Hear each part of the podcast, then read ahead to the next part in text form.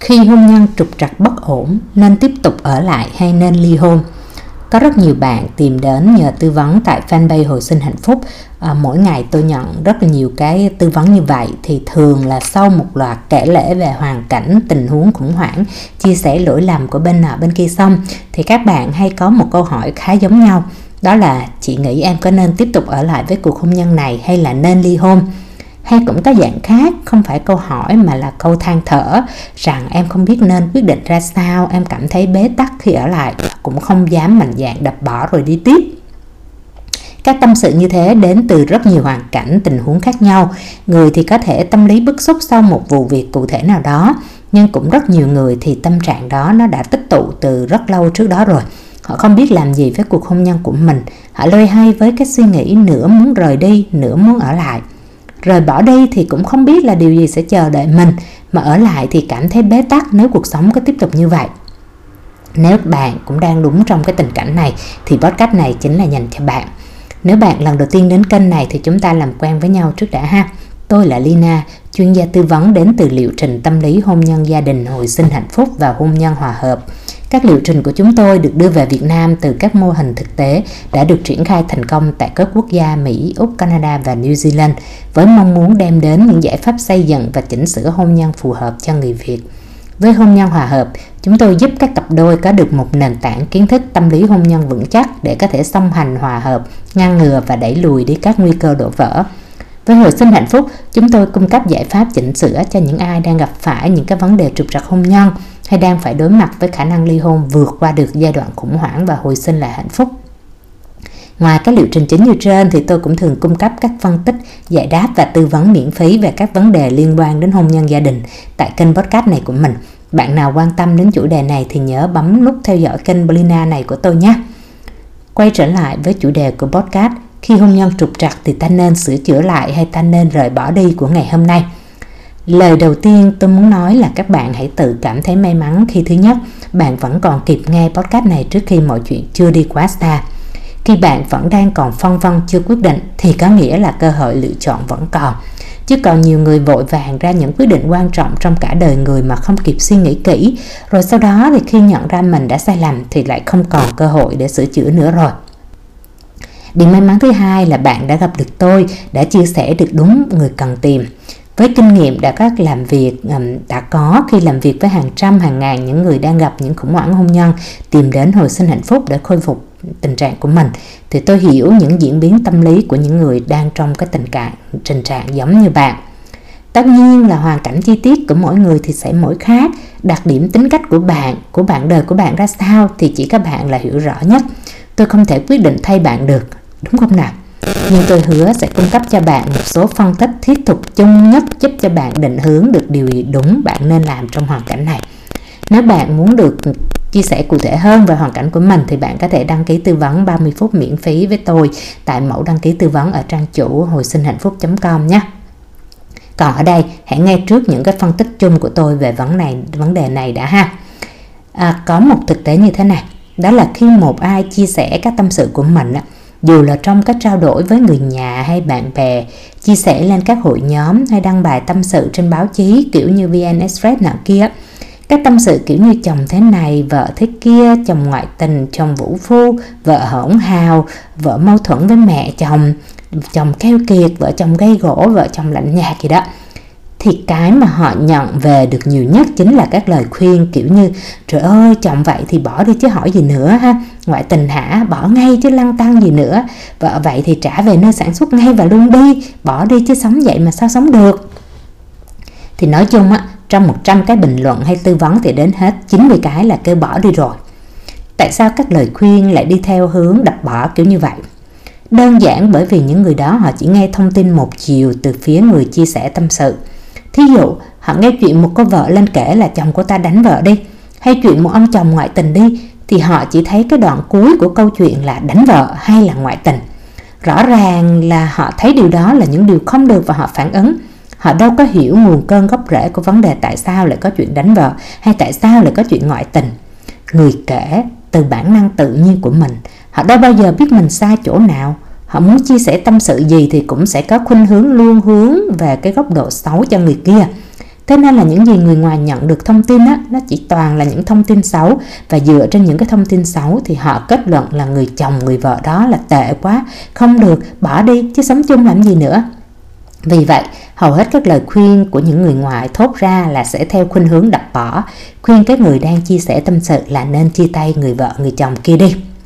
Thế nhưng hãy bình tĩnh nghĩ lại nào. Rõ ràng là như tôi đã nói khi nãy, con người ta theo bản năng tự nhiên của mình khi chia sẻ ra những điều không vui về cuộc sống hôn nhân của mình. Có mấy ai can đảm thừa nhận cái lỗi từ phía mình hay cái sai của mình nằm ở đâu đúng không nào? Chuyện đánh vợ nếu có từ một ông chồng nó phải có một cột mốc xuất phát điểm nào đó từ một cái chuyện gì đó trước đó mà người vợ cũng có phần tham dự vào cái nguyên nhân tại sao chuyện đó lại xảy ra. Hay chuyện ngoại tình không phải mọi nguyên nhân đều giống nhau và mọi loại ngoại tình đều như nhau và khi một bức tranh chỉ được chia sẻ một, chỉ có một nửa, thì giống như sự thật chỉ được biết tiết lộ có một phần. Nó sẽ không còn tính trung thực khách quan nữa. Ở đây, tôi không nói chuyện đánh vợ là đúng hay tôi nói chuyện nội tình là đúng. Tuy nhiên, tôi chỉ nói trên góc độ nó không phải là một cái bức tranh toàn cảnh về sự vật, sự việc. Do vậy là những lời khuyên nhận được dựa trên một nửa sự thật thì nó sẽ không có giá trị. Bạn đừng bao giờ để bản thân mình bị lung lay bởi những cái lời khuyên kiểu như vậy nhé nhất là những người mà cho bạn những cái lời khuyên như vậy á, họ nói bạn bỏ chồng đi, bỏ vợ đi. Họ đâu có hiểu bạn và bạn đời đã từng y bên nhau như thế nào, sống chết ra sao, yêu nhau ra sao. Họ họ đã biết bạn đã từng sống với nhau trước đó thế nào ha. Bạn bỏ bảo, họ bảo bạn bỏ chồng đi, nhưng họ đâu có chỉ bạn cách để nuôi con khi không có cha ở bên cạnh như thế nào. Người sẽ lãnh hậu quả của việc chia tay là bạn, chứ không phải là họ trong một phần đầu của liệu trình hồi sinh hạnh phúc trước khi bắt tay vào chỉnh sửa hôn nhân cho các học viên á, chúng tôi có một bài học về việc nên tránh những cái loại tác động nào có thể làm cho khủng hoảng hôn nhân bị lan rộng hơn. Thì có đề cập đến việc nên tránh cái chuyện chia sẻ việc nhà ra cho người khác kể cả là việc chia sẻ cho gia đình bố mẹ anh chị những người thân của bạn. Bởi những lúc chia sẻ như thế bạn chỉ làm cho họ thêm đau lòng chứ họ không giúp được gì hết những gì họ có khuyên bạn như kiểu là ờ à, nín nhịn chịu đựng đi hay là bỏ chồng đi bỏ vợ đi đều sẽ không phải chính xác là những gì bạn cần. Cho dù trong trường hợp cha mẹ bạn sót con và thương bạn nên khuyên bạn có bỏ chồng hay bỏ vợ đi rồi về đây họ lo cho thì điều đó cũng không có ích gì vì còn rất nhiều hậu quả khác mà tự bạn phải gánh chịu con cái của bạn phải gánh chịu nếu bạn không suy xét cẩn thận cái việc ly hôn. Như vậy điều đầu tiên bạn cần làm trong việc suy xét nên cân nhắc chỉnh sửa hay rời bỏ hôn nhau đó là không nên để bị lung lay bởi những lời cổ vũ ly hôn của người khác, mà hãy tự mình xem xét các vấn đề sau đây. Thứ nhất, bạn đã hiểu rõ hết các hậu quả của việc ly hôn chưa? Đừng chỉ nghĩ đến hậu quả trong ngắn hạn, mà còn rất nhiều hậu quả dài hạn khác mà bạn có thể chưa bao giờ hình dung đến. Đối với các học viên của hội trình liệu trình hồi sinh hạnh phúc, chúng tôi luôn bày các bạn ấy một nguyên tắc điều khiển tư duy, đó là làm việc gì thì phải suy nghĩ theo nhịp 5 lần 10. Đó là tính theo hậu quả của việc đó trong 10 giây, 10 phút, 10 ngày, 10 tháng, 10 năm. Những gì bạn suy nghĩ, quyết định, hành động tại phút này nó có thể đem lại cho bạn một hậu quả dài lâu không phải chỉ trong 10 giây, 10 phút hay 10 ngày mà có khi là đến 10 năm hay hơn nữa. Ngay trong podcast trên kênh podcast Lina này tôi đã có một series gồm 3 podcast phân tích rất chi tiết về những hậu quả của ly hôn trong năm vấn đề tài chính, bản thân bạn, đời sống tình cảm, đời sống xã hội của bạn sau này và những vấn đề liên quan đến con cái được phân tích theo các hậu quả ở góc độ ngắn hạn và cả dài hạn. Đây là ba podcast mà bạn nhất định không được bỏ qua nếu như trong lòng đang có sự phân vân lưỡng lự giữa cái chuyện ly hôn hay không ly hôn ha. Chuyện thứ hai bạn cần xem xét đó là liệu hôn nhân của bạn có thuộc nhóm không thể sửa chữa thật sự không. Trong thực tế, đúng là sẽ có những cuộc hôn nhân đã sai ngay từ đầu.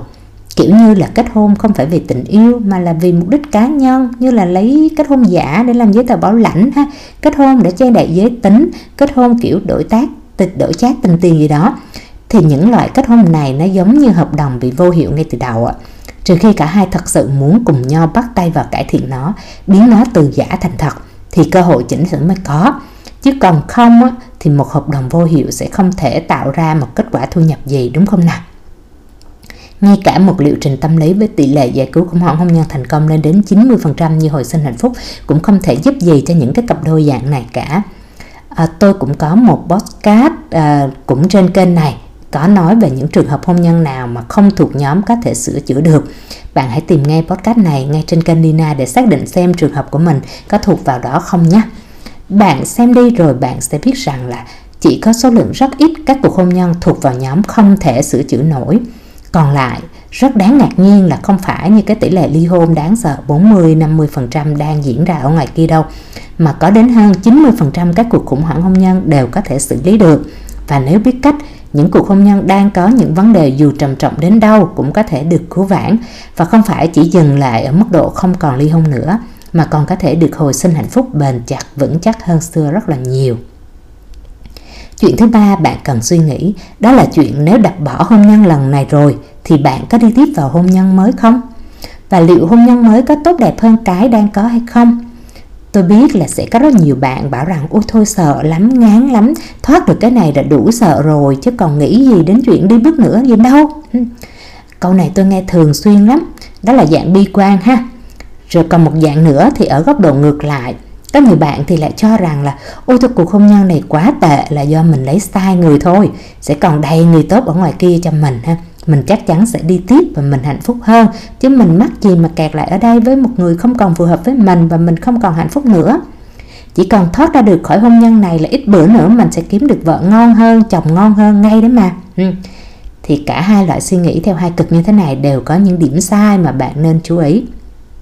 Thứ nhất, nếu bạn cho rằng đã quá sợ hôn nhân và sẽ không bao giờ bước tiếp nữa, thì tôi nói bạn nghe, đó chỉ là suy nghĩ ngắn hạn của bạn mà thôi trừ khi bạn bỏ đời đi tu, diệt hẳn dục tình thì điều đó có thể xảy ra. Chứ đã là người bình thường thì nhu cầu tìm kiếm tình yêu, sự kết nối nó là một trong các nhu cầu tinh thần cơ bản của con người. Cũng như là chuyện tình dục vậy, nó giống như một cái nhu cầu sinh học thiết yếu như chuyện ăn, chuyện uống, chuyện ngủ.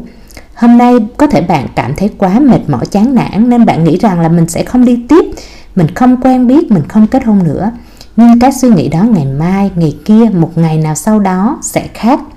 Bạn có thể sẽ không kết hôn thật, nhưng bạn vẫn có nhu cầu cho những cái mối quan hệ tình cảm.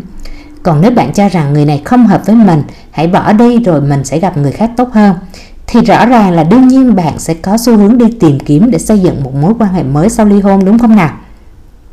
Trong cả hai trường hợp thì đều có một điểm giống nhau, đó là xác suất để bạn có được một mối quan hệ tốt đẹp ở lần tiếp theo nó là cực kỳ nhỏ nhoi. Bạn có biết sao không? Bởi một khi bạn chọn ra đi khỏi một mối quan hệ mà chưa biết chính xác lý do là gì, chưa hiểu rõ nguồn cơn của những sai lầm bắt đầu từ đâu, chưa biết vai trò của mình trong việc đổ vỡ là gì mà chỉ nghĩ là do lỗi của người kia, thì mọi chuyện đã từng xảy ra trong mối quan hệ vợ chồng lục đục trục trặc của bạn lần này nó sẽ có khả năng cao là nó sẽ lặp lại ở những mối quan hệ mới của bạn Thống kê đã cho thấy rằng nếu tỷ lệ ly hôn của các cặp đôi ở kết hôn lần 1 là từ 40 đến 50%, thì những người kết hôn lần 2 sẽ đối mặt với một tỷ lệ ly hôn lên đến 67% và 74% hôn nhân lần thứ ba kết thúc bằng ly hôn. Những điều này không phải là không có lý do. Tôi thử diễn giải cho bạn bằng một ví von như thế này để cho bạn dễ hiểu đi ha.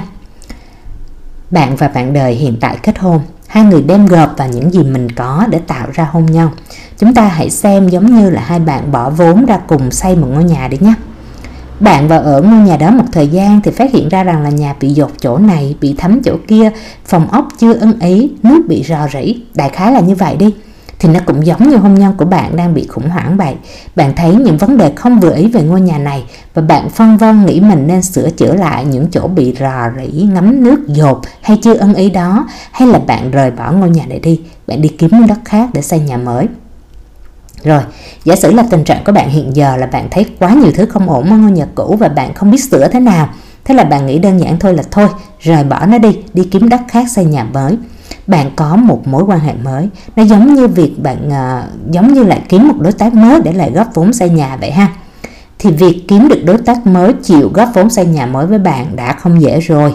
Kiếm được người gọi là có tí vốn tương ứng kiểu như là ít ra cũng có miếng đất ổn ổn đủ để xây nhà thì lại càng khó hơn. À, trong bài podcast phân tích về tác hại của ly hôn tôi có phân tích kỹ về điểm này rồi ha bạn hãy nghe podcast đó để hiểu thêm về những khả năng có thể xảy ra cho đời sống tình cảm của mình sau ly hôn ra sao. Ở đây tôi sẽ không lặp lại nữa mà tôi chỉ nói tiếp thế này. Bởi vì bạn như cũ, tư duy của bạn về việc hiểu đàn ông thế nào, hiểu phụ nữ ra sao, quan hệ công nhân làm sao cho tốt vẫn chưa có gì thay đổi Thế nên là trong mối quan hệ mới này nè, lần xây nhà lần này nè, bạn lại góp vào xây ngôi nhà mới này bằng những gì bạn đang có. Cũng là loại gạch đó thôi, đá đó thôi, xi măng đó thôi, cách tư duy về sắp đặt phòng ốc như cũ, vốn tiền bạc bạn chỉ có như đó. À mà bởi vì bạn đã ly hôn có nghĩa là nhiều khi cái vốn của bạn nó đã bị giảm đi một nửa so với ngày xưa rồi đó chứ bạn nhiều tuổi hơn, bạn sức khỏe kém hơn, sự chịu đựng cũng kém hơn. Bạn còn mang theo vài gánh nặng con cái, nó giống như mang theo vài thứ không cần thiết hay vài món đồ nội thất lạc quẻ để bỏ vào ngôi nhà mới vậy. Thì bạn nghĩ là bạn có khả năng có được một ngôi nhà sang trọng đẳng cấp tốt hơn hẳn nhà mới không? Khả năng nó cao không? Không, đúng không nào? Mà giả sử cho là có được ngôi nhà mới ban đầu tốt hơn đi, nhưng vì bạn người chủ của ngôi nhà đó từ trước đến nay vẫn chưa biết cái lỗi tại sao ngày xưa nhà bị dột hay là tại sao cái nhà kia nó bị thấm, tại sao cái nhà kia nó lại bị rỉ nước, tại sao cái phòng hồi xưa nó không đẹp. Nên bạn vẫn sẽ duy trì thói quen sử dụng ngôi nhà mới theo cách cũ của bạn. Và thế là những vấn đề ngày trước nó sẽ lặp lại. Tất cả các mối quan hệ đều có một quy luật phát triển giống nhau. Đều sẽ là từ giai đoạn mật ngọt ban đầu qua một thời gian nó sẽ chuyển sang giai đoạn đấu tranh để hiểu nhau. Không một cặp đôi nào duy trì được cái màu hồng ngọt ngào của tình yêu mãi được hết á. Nó giống như ngôi nhà được xây dựng ban đầu trông có vẻ đẹp đẽ. Nhưng rồi bạn đi vô sử dụng đi thì bạn sẽ thấy những bất cập phát sinh và nếu bạn vẫn tư duy như thế, có cái cách đối thoại với chồng mới hay vợ mới như kiểu cũ, có những hành động không khác hồi xưa, thì ngôi nhà hôn nhân mới này cũng sẽ lại rạn chỗ này, nứt chỗ kia. Đã thế lại còn cộng thêm vài thứ dư thừa không cần thiết hay vài món lạc quẻ mà mỗi bên đem theo bỏ vào ngôi nhà đó nữa, thì nó sẽ lại càng mau tệ và xuống cấp nhanh hơn. Lúc đó, cái câu gọi là tránh vỏ dưa gặp vỏ dừa xảy ra là như vậy đó đấy bạn thấy chưa việc tìm kiếm và xây dựng lại được một tương lai tươi sáng hơn nó không hề dễ dàng chút nào nếu như bạn ra tay đập bỏ hay rời đi khỏi cái mối quan hệ hiện tại mà chưa xem xét thấu đáo hết mọi vấn đề liên quan như đã phân tích, bỏ đi và xây mới là một tương lai rất mờ mịt và xác suất không thành công là rất cao. Vậy tại sao bạn không thử nghĩ lại cách sửa chữa lại ngôi nhà mình đang có? Ở đó là nơi bạn đã bỏ vốn góp vào biết bao nhiêu rồi. Có bao nhiêu thanh xuân, bao nhiêu sức khỏe, bao nhiêu tiền bạc, những năm tháng thương yêu chi ngọt sẻ bùi. Nơi mà người đối tác kia còn dính líu với bạn trong những cái mối quan hệ con cái nữa làm lại trên một cái nền sẵn có với những kết quả có thể dự đoán được vẫn là tốt hơn việc nhắm mắt vứt bỏ đi hay là ngồi trong mong vào một cái điều gì đó mong manh không biết có xảy ra hay không Tất nhiên là tôi biết bạn sẽ phân vân tiếp, đó là nếu sau khi suy nghĩ về những hậu quả của ly hôn, sau khi biết rằng hôn nhân của mình không thuộc dạng quá tệ để nên thoát ra bằng mọi cách mà có thể cứu vãn, và nhất là thấy cái việc đập bỏ đi hay rời đi không có gì là hay ho chắc chắn ở phía trước, thì tôi nên làm gì với hôn nhân hiện giờ đây? Hoàn cảnh, tình cảnh, tình trạng của chúng tôi đến như thế này rồi thì sửa chữa ra sao? Tôi nên làm gì? Như đã nói, podcast này chỉ nhằm cung cấp những phân tích chung cho bạn về những điều bạn cần phải suy tính trong việc này để nhằm có được một quyết định đúng đắn nhất. Đó là có cứu lấy hôn nhân hay không hay là lựa chọn ly hôn. Đó là phần quan trọng nhất. Chứ còn một khi bạn đã quyết định là sẽ cứu lấy hôn nhân rồi thì cái việc thực hiện chi tiết thế nào không phải là vấn đề lớn nữa. Mà ở đây nói ra mới nhớ rằng tôi đã dùng từ không chính xác lắm ở cái vấn đề cái chữ sửa chữa ở đây. Thật ra một khi mối quan hệ của hai bạn đã có vấn đề đến độ bạn nghĩ đến chuyện ly hôn thì bản thân cái việc trục trặc có thể đã xảy ra trên nhiều vấn đề lắm rồi. Nó giống như ngôi nhà đã bị đục rỗng ruột hay là bị bào mòn hay là xói mòn nhiều thứ rồi thì việc sửa chữa từng chỗ một, lắp chỗ này, bịt chỗ kia sẽ rất khó. Vì có thể ngày hôm nay thế này, ngày mai sẽ lại thế khác và lại phát sinh ra chuyện mới. Thế nên là đừng nên chỉ sửa chữa trên góc độ đó mà hãy mạnh dạn cải tạo toàn phần trên cái nền cũ. Có nghĩa là bạn nên đập bỏ đi cái ngôi nhà đang không tốt đó. Nhưng thay vì rời đi kiếm đối tác mới và mảnh đất mới mà chưa biết thế nào, thì hãy cùng đối tác hiện tại xây dựng lại ngôi nhà hôn nhân mới theo đúng những gì và bạn và người kia mong ước. Thì như thế thì cái mức độ rủi ro nó không có mà kết quả đem lại nó sẽ dài lâu hơn. Để tôi nói bạn nghe như thế này. Trong cuộc sống để thành công trong bất cứ chuyện gì, kể cả chuyện hôn nhân gia đình, bạn cần có hai điều. Điều thứ nhất đó là biết điều gì là đúng để làm. Và điều thứ hai là làm những điều gì đúng đó cho đúng. hành trình hôn nhân giai đoạn vừa qua của bạn đã có nhiều điều gì đó chưa được đúng nên mới dẫn đến hậu quả mà bạn đang phải đối mặt ngày hôm nay. Nếu bạn chỉ cung cấp những thông tin sơ bộ hiện trạng của mình rồi nhờ ai đó tư vấn làm sao giúp mình sửa chữa hay cứu vãn hôn nhân, ví dụ là nhờ tôi đi chẳng hạn, thì dù có 12 năm kinh nghiệm về lĩnh vực này, tôi cũng không thể nào giúp bạn hồi phục được hôn nhân chỉ sau một vài lời tư vấn đơn giản như vậy được. Tôi là chuyên gia tâm lý, nhưng tôi không ăn phí tư vấn theo giờ như các kiểu doctor nọ, chuyên gia ABC gì đó đâu ha. Lý do là do cách thức tư vấn một giờ theo một chiều như vậy á, theo giờ theo kiểu một chiều như vậy thường không mang lại kết quả cao cho những người đang gặp vấn đề cần xử lý bởi chỉ mới tập trung xử lý những vấn đề đầu ngọn của khủng hoảng mà không mang lại kết quả dài hạn. Trong quan điểm của những người xây dựng ra liệu trình hồi sinh hạnh phúc, à, bên tiếng Anh đó là Marriage Reborn ha. Khi chúng tôi mang nó về Việt Nam thì chúng tôi đặt tên đó là hồi sinh hạnh phúc. Chúng tôi là những chuyên gia tư vấn hôn nhân gia đình đã làm việc trên hàng trăm ngàn cặp đôi trên toàn thế giới. Thì những gì mà một cặp đôi gặp trục trặc hôn nhân đang trải qua từ mâu thuẫn lối sống, gây gỗ, tranh cãi, lạnh nhạt, xa cách, mệt mỏi, chán nản, hết yêu thương ngoại tình. Nó là những hiện tượng mang tính triệu chứng cho thấy bản thân mối quan hệ của hai người đang có vấn đề. Mà để tìm hiểu vấn đề đến từ đâu, làm sao để ngăn chặn và làm sao để giải quyết thì cần phải có quá trình mổ xẻ, tìm hiểu, phân tích và hành động theo thích hợp theo từng bước một. Bởi và cái việc phân tích như vậy á, hành động như vậy nó phải đến từ chính bản thân của người trong cuộc. Dưới sự hướng dẫn của chuyên gia tư vấn theo cơ chế hoạt động kép đó là phân tích thông tin và thực hành tương tác thì mỗi học viên của hội sinh hạnh phúc sẽ biết được cái điều đúng cần làm và cách để làm những cái điều đúng đó cho đúng bao gồm cả cách để sửa sai và khắc phục những gì đã xảy ra trong thời gian trước đây thì quá trình chỉnh sửa như vậy, nó phải đi từng bước trong vòng 28 ngày của liệu trình hồi sinh hạnh phúc thì sẽ xử lý được các triệu chứng bề mặt vượt trị dứt mọi vấn đề của khủng hoảng hôn nhân của người đó thì chỉ cần có một người thực hiện liệu trình một cách đúng cách thì hôn nhân của một cặp đôi vẫn có khả năng vượt qua được khủng hoảng và hồi phục lại hạnh phúc. Kết quả đã chứng minh thành công với cả những cặp đôi mà một bên không có ý muốn hàn gắn. Như vậy, nếu bạn muốn cho bản thân một cơ hội chỉnh sửa lại hôn nhân của mình thì tôi muốn bạn hãy tham khảo thử việc tham gia liệu trình hồi sinh hạnh phúc của chúng tôi. Trang thông tin và đăng ký nằm ở ờ, hồi sinh hạnh phúc.com ha thì liệu trình hồi sinh hạnh phúc sẽ giải cứu mọi khủng hoảng hôn nhân trong vòng 4 tuần và có cam kết sẽ hoàn lại phí cho các học viên nếu như không mang lại kết quả cho người tham dự. Thế nên bạn chả mất gì nếu như cái việc tham gia hồi sinh hạnh phúc vẫn không thể cứu vãn được chuyện ly hôn của hai bạn. Vậy thì còn ngần ngại gì mà không thử nắm lấy cái cơ hội xây dựng lại ngôi nhà hôn nhân của mình một lần nữa. linh đăng ký tham gia hồi sinh hạnh phúc tại website hồi sinh hạnh phúc.com. Link này tôi cũng có để ngay tại phần mô tả của podcast này. Bạn có thể vào website tham khảo thêm các câu hỏi thường gặp, hay nếu còn có những thắc mắc gì về liệu trình thì có thể liên hệ trực tiếp với chúng tôi tại website hay tại fanpage Hồi sinh hạnh phúc nhé. Hãy nhớ tôi có phần quyền lợi 30 phút tư vấn miễn phí dành cho bạn. Mẫu đăng ký tư vấn có tại website hồi sinh hạnh phúc.com luôn ha. Thì tôi là Lina, hẹn gặp lại bạn tại Hồi sinh hạnh phúc hoặc là những podcast khác ngay trên kênh này nha.